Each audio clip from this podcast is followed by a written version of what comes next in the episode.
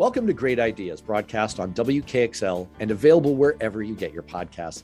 I'm Matt Robison, and today, the death penalty in America. Many Americans of a certain age remember when the death penalty was one of the most fraught and divisive issues in our country. In fact, it was the wedge issue that most defined the presidential election of 1988. Some of the biggest political headlines in the year 2000 were generated by the Republican governor of Illinois deciding to halt all executions. And the last decade has seen controversy over the method of executions, with pharmaceutical companies unwilling to supply the chemicals used in lethal injections. But today, we may be approaching a new era of the death penalty in America. Executions have fallen, public interest is waning.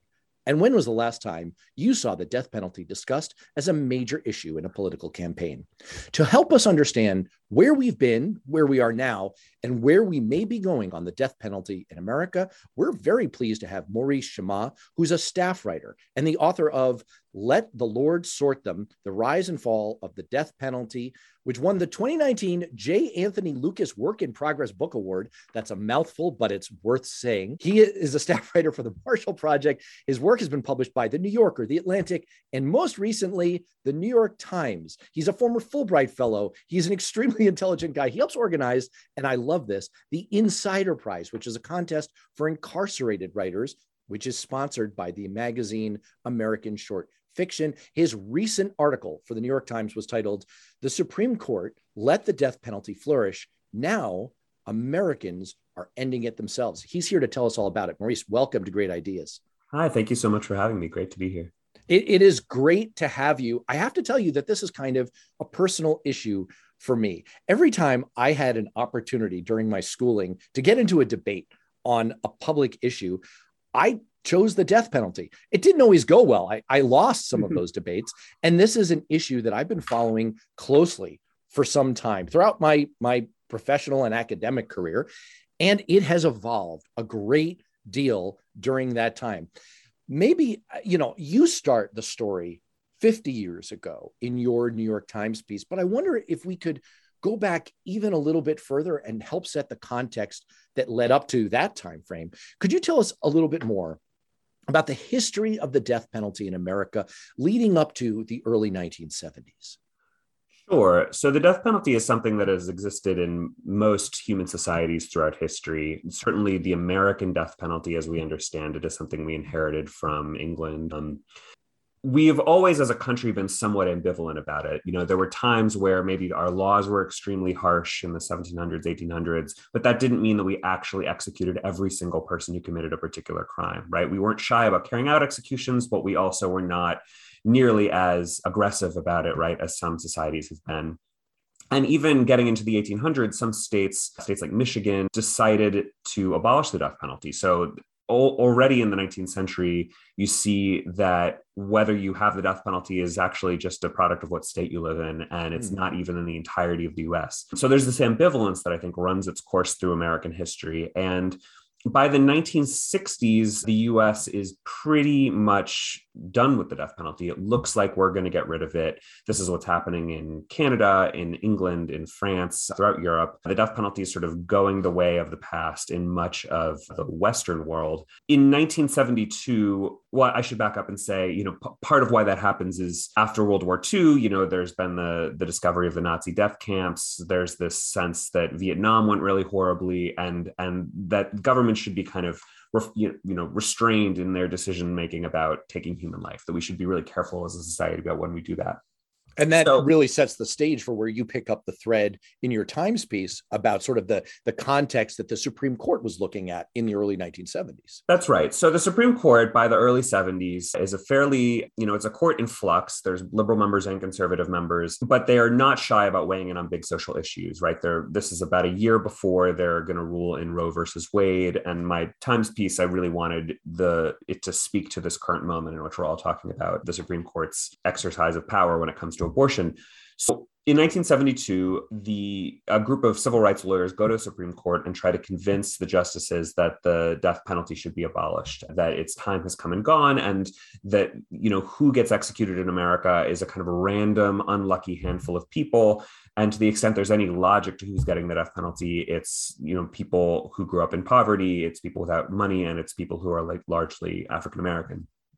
And the death, the Supreme Court in 1972 somewhat shockingly agrees and abolishes the death penalty. What they do is they strike down all the laws on the books in states across the country, but they don't say the death penalty can never come back. They just say the laws you have on the books now are not producing sort of outcomes that make any sense. that It's entirely arbitrary. One justice even compares getting the death penalty and being executed to being struck by lightning in terms of just how random and rare that experience is. So, our system, it's not so much that they think it's unjust, it's that they think it makes no sense. It's kind of illogical and arbitrary.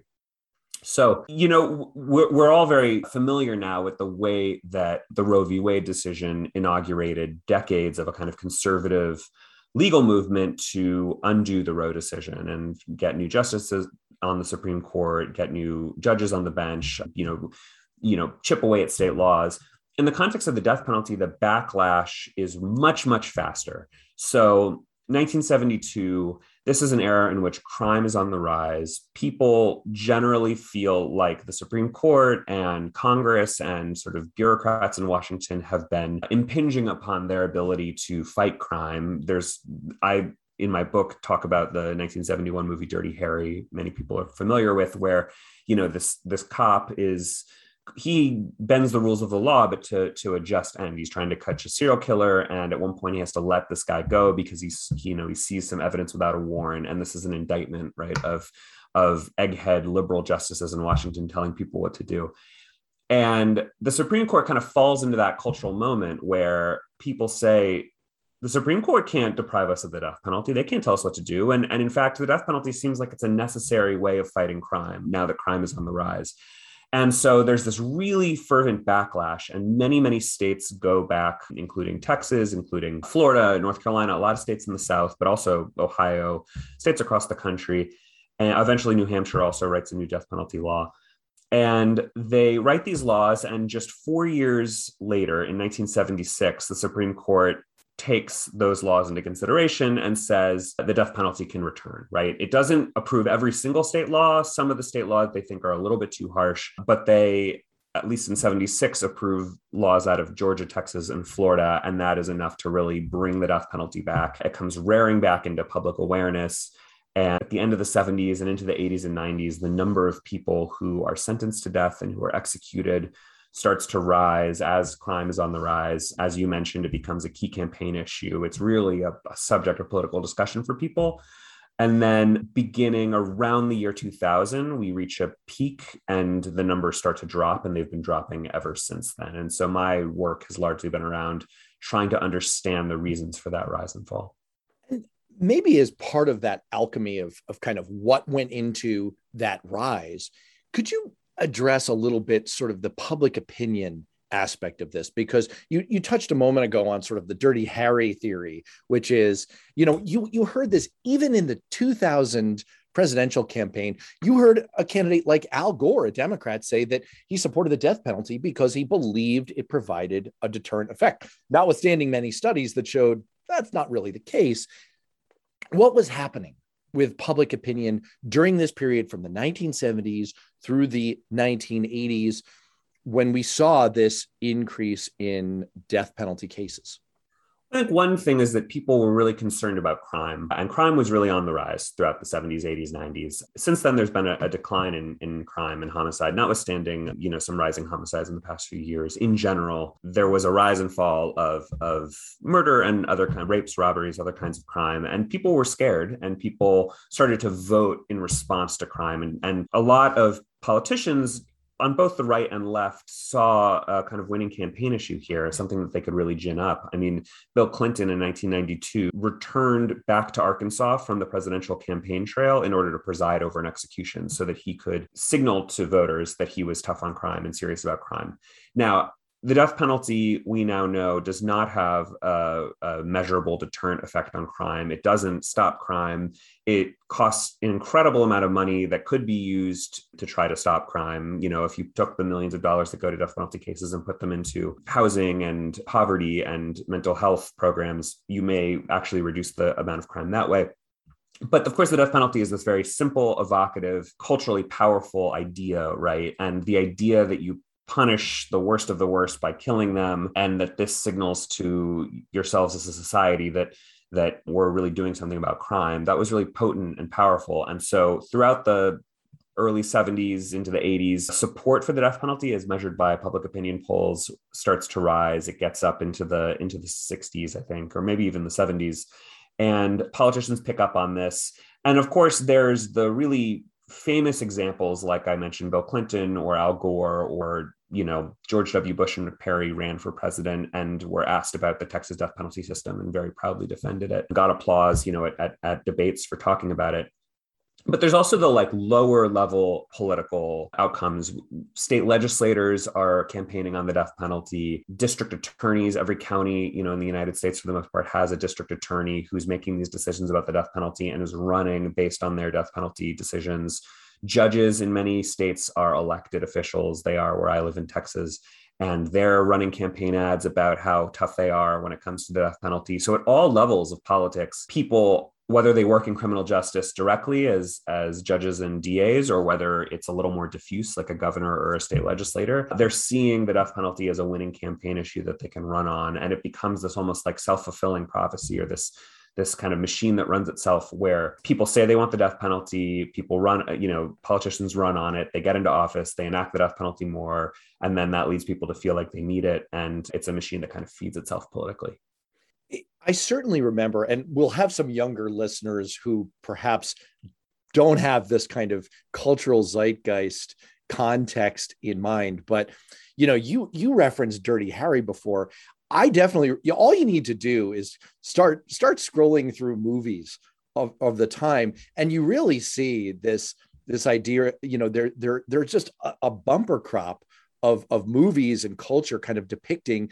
cities out of control, uh-huh. kind of urban cess, dis- cesspools of violence. I mean, there's movies like The Warriors about bands of rival street gangs. Actually, the most dangerous of whom are the baseball furies who put on face paint and run around with baseball bats mm-hmm. trying to mm-hmm. beat people. But you know, th- there is this dystopian view of what's going on in America. And then you have headlines like Washington, D.C. becomes the murder capital of the world. And there does seem to be a very charged sense at the time of things are out of control. We need to do something, and we need to have some measure of societal revenge and retribution. And it was almost like it doesn't really matter what the science says about it. What matters is we feel like we really need to do something.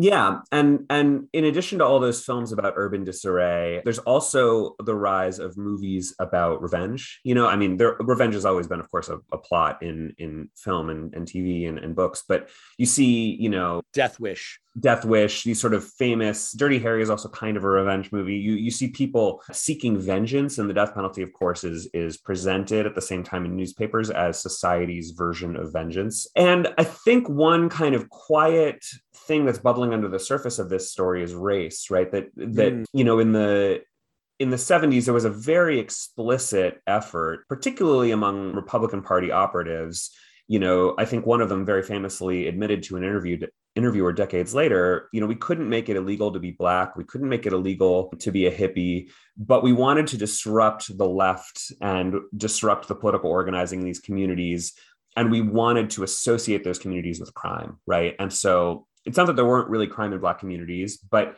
but there was this general sense that the urban disarray and the crime was related to sort of too many rights being given to black communities right? And so the death penalty in a very complicated way comes to play a political role for people where it's almost a way of you know dirty harry wasn't just mad that criminals were getting rights quote unquote. He was also I think implicitly a backlash to the civil rights era, the idea that, you know, society was changing too fast. The people who had not had rights before were getting too many rights. And and that was in people's minds associated also with the kind of libertine attitudes of of woodstock. And and so this this image of society spinning out of control feeds the image among Americans on the left and the right, white and black, that the death penalty is a sort of necessary, almost like emergency measure, right, to, to try to stem some of this this chaos. And and the way that race plays a role in that story is very complex, but I want I want to address it because it helps also see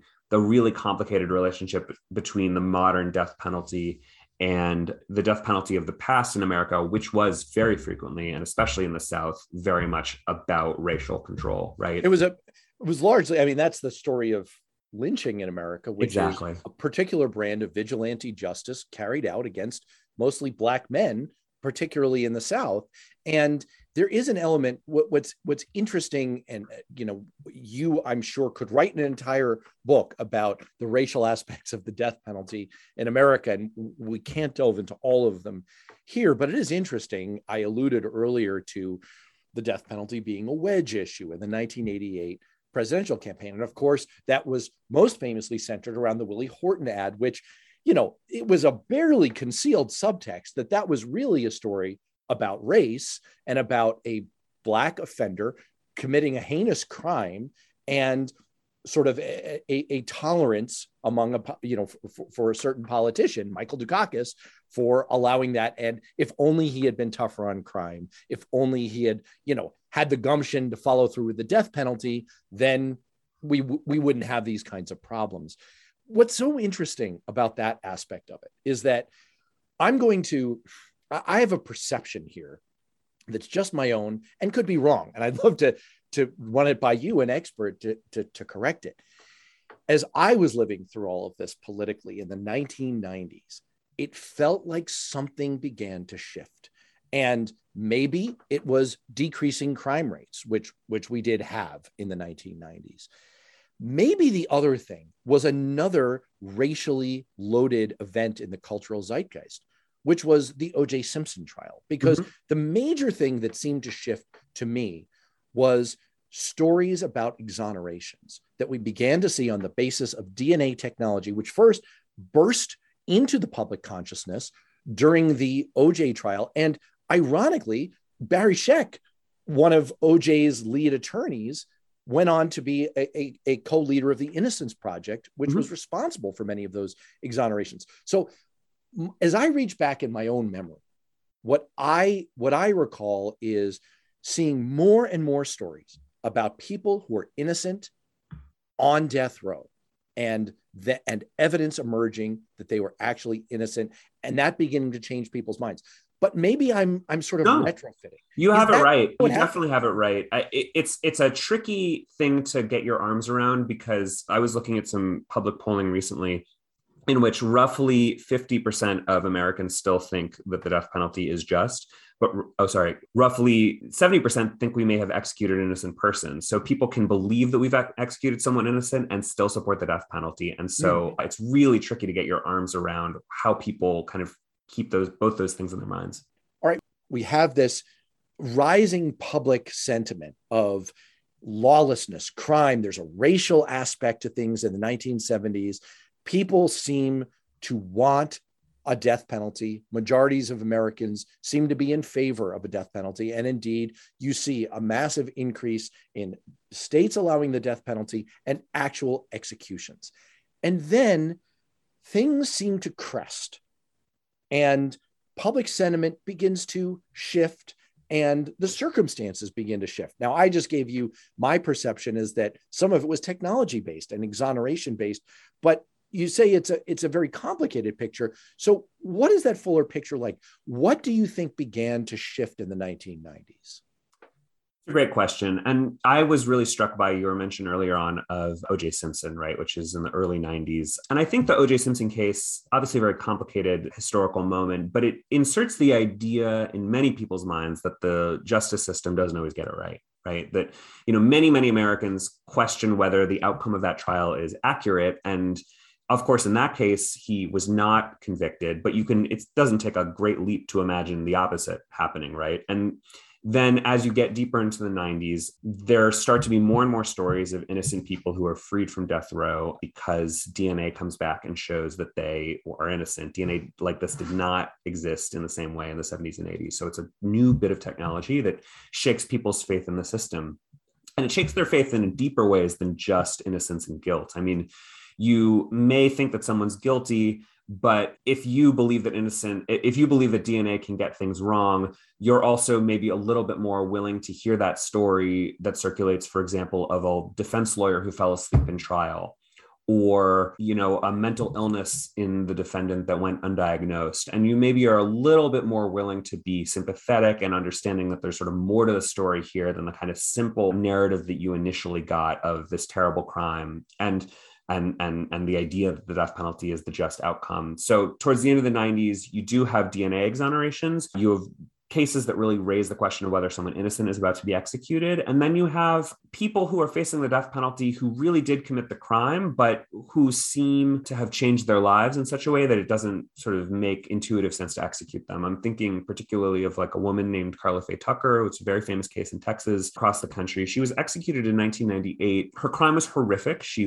uh, literally left a pickaxe in one of her victims and yet by the time of her execution she had had this incredibly compelling conversion to evangelical christianity. She went on the 700 club to talk about her faith and there was this real sense that she was transformed. And so i actually for the book interviewed some of the men who carried out the execution with her and they were really struggling even you know 20 plus years later to to reckon with what the point of the death penalty is if you're executing somebody who is transformed. It's almost like the person you're executing isn't the same person who committed that crime. And so that i think also chips away at people's faith in the system. And defense lawyers also kind of get better at utilizing that and going into court at the at the very beginning and saying yes my client committed this horrific crime but i want to tell you about his mental illness, about the trauma that he experienced as a child, about you know the brain injury that he experienced, all these really horrible things. And juries start to respond to that and say, well, maybe I still believe in the death penalty, but but not this guy. Maybe this guy is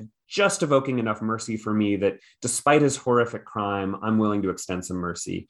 And of course, if the jury says not that guy enough times over and over, the numbers really start to drop. And eventually you kind of don't sentence anyone to death. At the same time as all this, the Supreme Court is issuing rulings that chip away at the death penalty. They say people who were under the age of 18 when they committed the crime shouldn't be sentenced to death. People with intellectual disabilities shouldn't be sentenced to death. All of this makes the cost of trying to seek the death penalty for somebody much more expensive. So prosecutors say, I still believe in the death penalty, but for this case, it's not worth it. So there's all these reasons that kind of inform one another. Mm-hmm. And there's a kind of rise of, of mercy throughout the system, but also a rise of a sense that this isn't worth it anymore. You know, the public opinion polls may continue to show that the death penalty has supported 50% or greater, but they don't always measure the relevance. And I think that there's people who maybe voted with the death penalty in the front of their mind in the 1990s that by the 2000s are it's just it's lowered in relevance. They don't care. They're more concerned about a laundry list of other cultural war issues abortion climate change guns maybe terrorism. The bad guy in their mind is not the serial killer of the 1970s it's the 9-11 hijacker. Mm. and all of this i think sucks leeches a lot of cultural power and and and and the idea that the death penalty is this necessary thing. And we realize that all along it was more symbolic than it was a real way to deal with the problems in our world. Well, H.L. Mencken said that for any complex problem, there's an answer that's clear, simple, and wrong. And it sounds like any one clear, simple explanation of what happened and how the worm turned in the 1990s is probably wrong on its own. But it is interesting that you trace all these threads that do weave together into into kind of a coherent tapestry there. I can tell you, I mean, the plural of anecdote, I guess, is data, but I can tell you anecdotally that a friend of mine who was a federal prosecutor who had to prosecute some really tough crimes said to me in the 2000s that her experience was that juries because they were beginning to see shows like CSI and they'd seen the OJ trial, were beginning to expect clear cut DNA evidence in every single case. And if you didn't have that kind of evidence, you weren't going to get a conviction. And that was affecting the kinds of choices that prosecutors were making at the time. The other thing that kind of occurs to me, we were talking earlier about sort of the cultural zeitgeist and movies. You began to see things pop up in the culture like the movie Dead Man Walking, where Susan mm-hmm. Sarandon won an Oscar, that would have been unthinkable 20 years earlier. You wouldn't seen you would not have seen that kind of sympathy for a killer on death row that you saw in that movie. And it did seem like there was a new kind of cultural space, I guess, available. And maybe it was opened up by the fact that people were feeling less of that pressure of, of a crime wave. There was a uh, there was a recession of recession. That sounds like an economic phenomenon. There there was there was a decline in the murder rate and and and other violent crimes, and maybe that reduce some of the pressure. Regardless, as you say, during the 2000s, we began to see a string of Supreme Court cases that began to hem in the circumstances under which prosecutors could seek the death penalty. And then another interesting thing happened, which is lethal injection came under some duress and pharmaceutical companies got involved. What happened with that? It's a really interesting story because you know it it it it's like a you know if if this story was the plot of a movie the lethal injection issues would be like the entrance of a surprising character 90 minutes into the movie that you had never seen before and you sort of have to make sense of. And what happened was around 2009 2010 activists who opposed the death penalty and it's really notable that they were not lawyers because for the last 30 years before that, because of the Supreme Court's role in all of this, the dominant figures in this story had been lawyers. But around 2009 10, you have these activists, people without law degrees, who realize that one way they can disrupt the death penalty is by trying to make it uh, more difficult for prisons to get the drugs to carry out lethal injections. And they don't do this by really pressuring anyone. They just go to pharmaceutical companies and say, "Hey, are you comfortable with your drugs being used, right, for, for this?" And the pharmaceutical companies say, "Well, no." And of course, you know, if you're a little more cynical, you might say the companies have a PR interest in this, that they don't want to be seen as as sort of handmaidens to the American death penalty. You know, many of these companies are international. The death penalty is relatively unpopular in a lot of the world and is seen as sort of a tool of a kind of American backwardness. And, and so the mm-hmm. pharmaceutical companies start instituting controls so that their drugs can't actually get to the prisons.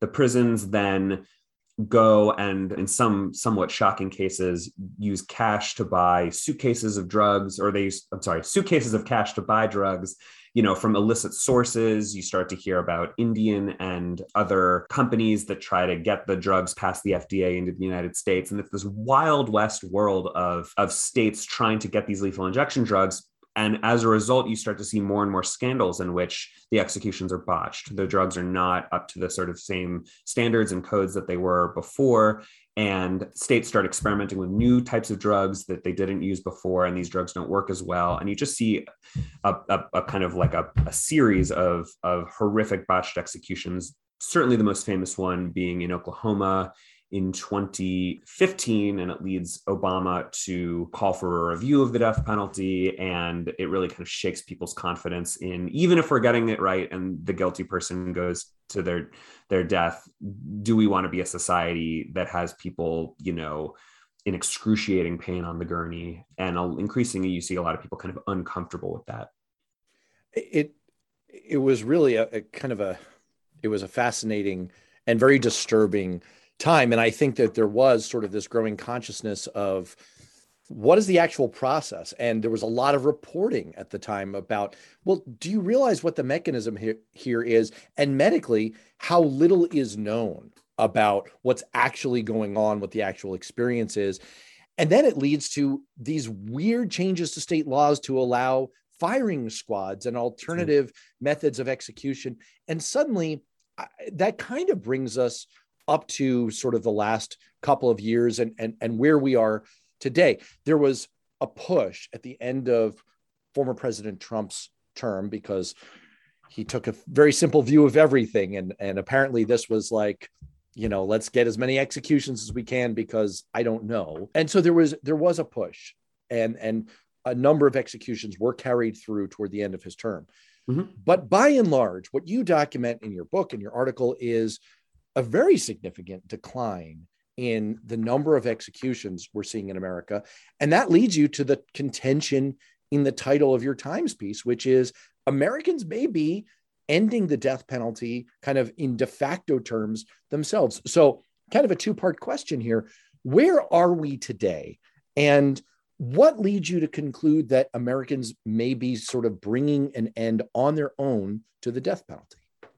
Well, the numbers are pretty clear. We sent more than 300 people a year to death row in the in the in the 90s for a few years, and last year we sent fewer than 20 people to death row, right? Similarly, at one point about a generation ago, we were executing upwards of, you know, more than 90 people a year. And last year we executed fewer than 20. So I'm not arguing that the death penalty is going to disappear tomorrow, but I think that all of the reasons for its decline are relatively stable. And my sort of not proof but my my my sense of that was strengthened actually in an ironic way when the Trump administration pursued these executions. There were 13 executions carried out by the Trump administration and yet I did not see Trump get up on stage at a rally and talk about them right? He he he almost even he understood that it wasn't something that was going to gin up the base of his supporters in the way that talking about the Supreme Court and abortion was going to, or or or or oil prices or whatever else. The, the the sense of relevance has disappeared. And with all of those executions you know in the 1990s the news coverage of an execution tended to be so and so is going to be executed today. 10 years ago he raped and strangled and murdered this this person and you know left their body here. All the grisly details of the murder that really sort of horrify you Today, the coverage of the death penalty you see in most mainstream press is all of those details. And also, his defense lawyers say that he was horrifically abused as a child, or his defense lawyers say he's black and he was sentenced by an all white jury in this part of the deep south, or, you know, it, with every case, or or his defense lawyers say there are real questions about whether he's even guilty in the first place because they found DNA that seems to point to another person. You're seeing the narratives that people see in the in the media about death penalty cases have changed a lot and I think that that is inseparable from these declining numbers. That there's an ambivalence about it, the sense that that that we should be questioning the death penalty, even if we still carry it out in certain cases. And and to me, it's almost like if if President Donald Trump could not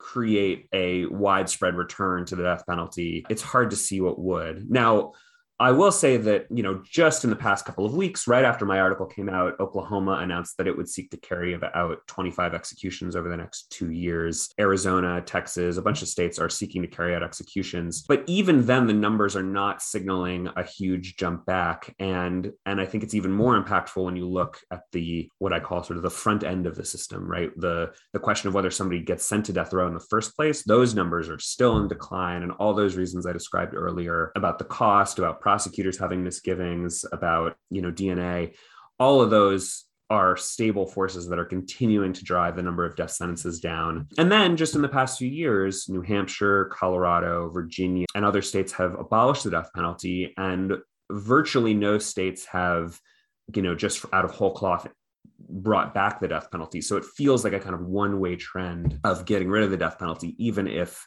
it's clear that it's going to be with us for a long while. It is also interesting that, you know, we kind of started earlier in the conversation talking about the larger cultural and especially political context that all of these trends fit within or maybe spring from. And it's interesting from a from a political standpoint that you mentioned New Hampshire, and obviously our radio broadcast is in New Hampshire. And so our New Hampshire listeners, maybe not so much our national listeners on podcast, but our New Hampshire listeners will be familiar with the former attorney general for the state, who later became a U.S. Senator, Kelly Ayotte. When she was running for the U.S. Senate in 2010, some emails emerged from her, the run up to her deciding to launch a campaign in which her key political advisor was discussing the fact that she had presided over the lone death penalty prosecution in the state. And it emerged that he said to her that if this arose as a political issue, the question would be where does Kelly Ayotte stand on the death penalty? By the switch, meaning that he thought that her being a tough on crime prosecutor who was willing to send someone to death row would be a political asset in that race and in that state. And just a few years later, as you alluded to, New Hampshire got rid of the death penalty. And so that just kind of speaks to the overall political zeitgeist, which is that we seem to have landed at a place where maybe it's about a 50 50 issue in America, but it's not an issue, as you alluded to with Donald Trump a moment ago, where politicians are really seeking to gain advantage, to sort of grandstand on it. It, it, it no longer seems to be a political asset or liability for anyone. And maybe that in itself is part of lowering the temperature and kind of accounting for, or maybe it's a chicken egg thing with with people's waning interest in the issue. Yeah, and I will say that there's going to be some tests over the next couple of years. I mean, I mentioned they're trying to seek executions in Oklahoma and Arizona, and the driving forces in both states are the attorneys general there. It doesn't appear to be helping their political star rise in the way that it did for Bill Clinton in the 80s, but I could be absolutely proven wrong there.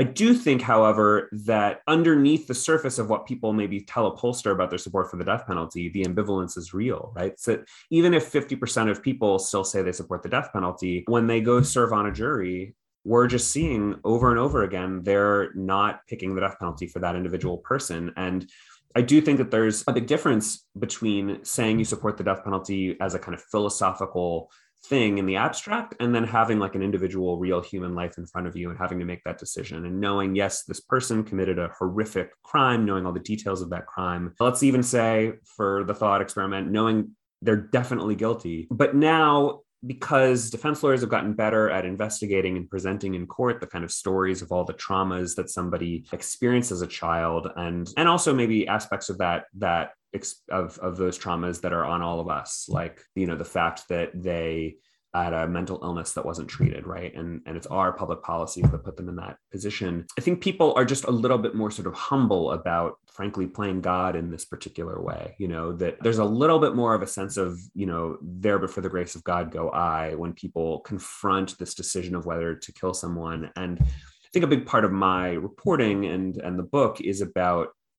trying to pull the death penalty away from this big abstract philosophical question that you can come down one way or another and actually kind of looking at the real system as it exists the real cases the the real human lives that are that are affected by this policy. Sometimes people are affected by it and still support it. You know there are certainly victim family members who witness an execution and say it was a positive experience but a very large number of people also talk about how traumatizing it is to watch an execution to carry out an execution to have to, you know, serve on a jury that sends someone to their death and feel responsible for that. And I think we as a society have become a little bit more kind of humble and careful in that particular way. Predictions are always fraught. And you were a moment ago understandably reticent to make a firm one about where all of this is going. But if you were to try to generally guess based on the trajectory today, where we'd be on the death penalty in 2032, mm-hmm. what would you say? Well, I do think that past can be a prologue, you know, to the future. And if you look at the last 10 years, you've seen this constant drumbeat of death sentences going down, executions going down, and states choosing to abolish the death penalty. I think over the next five to 10 years, we will see a number of other states abolish the death penalty, you know, states where it's not as baked into their cultural view. So, not Texas, not Alabama, not Florida, but maybe an Ohio, right? I mean, just a couple years ago, California Governor Gavin Newsom put a moratorium on executions there and actually physically dismantled the death chamber so that executions are that much harder to carry out there. You're going to see more states do that. So they don't just they don't necessarily abolish it but they they they sort of resign it to increasing irrelevance and they keep it on the books but it becomes almost just a symbolic thing that we say we have but we never actually carry out. So i think that those are the trends that you'll see. Obviously the current supreme court is extremely conservative and has been extremely in agreement basically with the arguments of states that want to carry out executions. So they've generally been ruling against death row prisoners, not always, but often. And I think you'll keep seeing decisions like that. And so it'll add the pressure for local prosecutors, state legislators, and members of the public to be the ones to really make up their minds about the death penalty.